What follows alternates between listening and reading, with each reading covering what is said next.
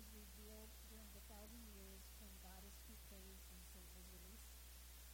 Yes, and so we're, um, and just in case y'all didn't hear that, I don't know if y'all heard uh, last week some of the questions went in and out, but the question was, aren't all sinners revealed and judgment is done on all sinners once Satan is released? Yes, we're going to be talking about that this Sunday, but there is something called the Great White Throne Judgment. The Great White Throne Judgment, and uh, last week we saw how God took the Antichrist and uh, the false prophet and threw them into the lake of fire early, but all the wicked, all the evil, all those who rejected Messiah as Christ, they will stand before God at that great white throne judgment. And they too, if their names are not written in the Lamb's Book of Life, and if they're at the great white throne judgment, they're not written in the Lamb's Book of Life. So their judgment will be the same as the Antichrist and the false prophet. They too will be thrown into the lake of fire, and Satan eventually will join them as well after he is done with his particular purpose. So yes, that is true. All sinners will be revealed, and all sinners will be judged once Satan is released. Any other questions? Yes. How does social media play a part in being a trap for sin? Oh, very good. Very good question. You know, when Facebook first came out, uh, I, along with I'm sure others, used to call it two Facebook. wasn't just Facebook, it was two Facebook. Why? Because everybody was going to give you the highlight reel.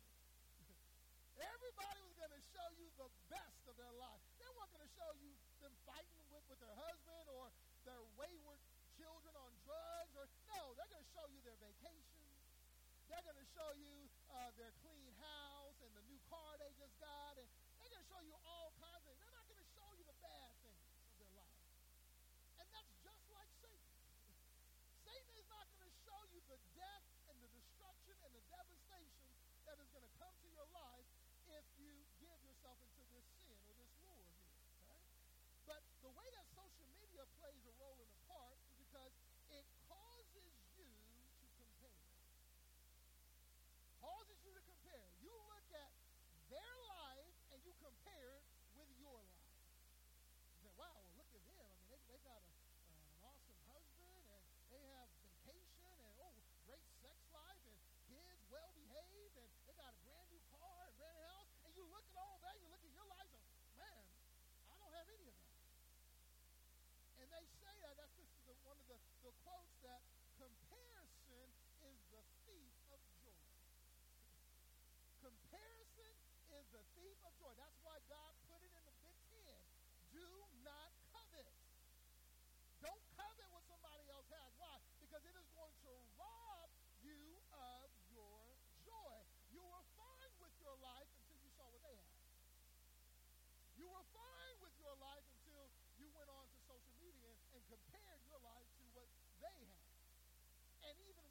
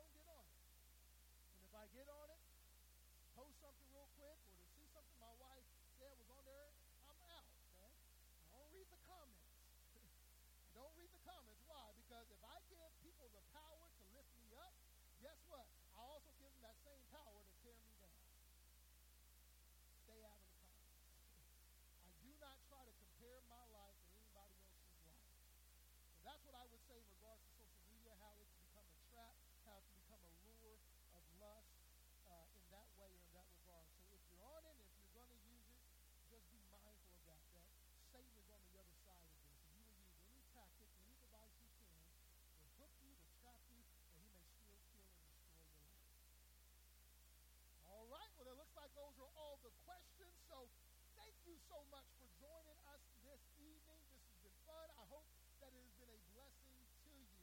If it has been a blessing to you, we ask that you let us know that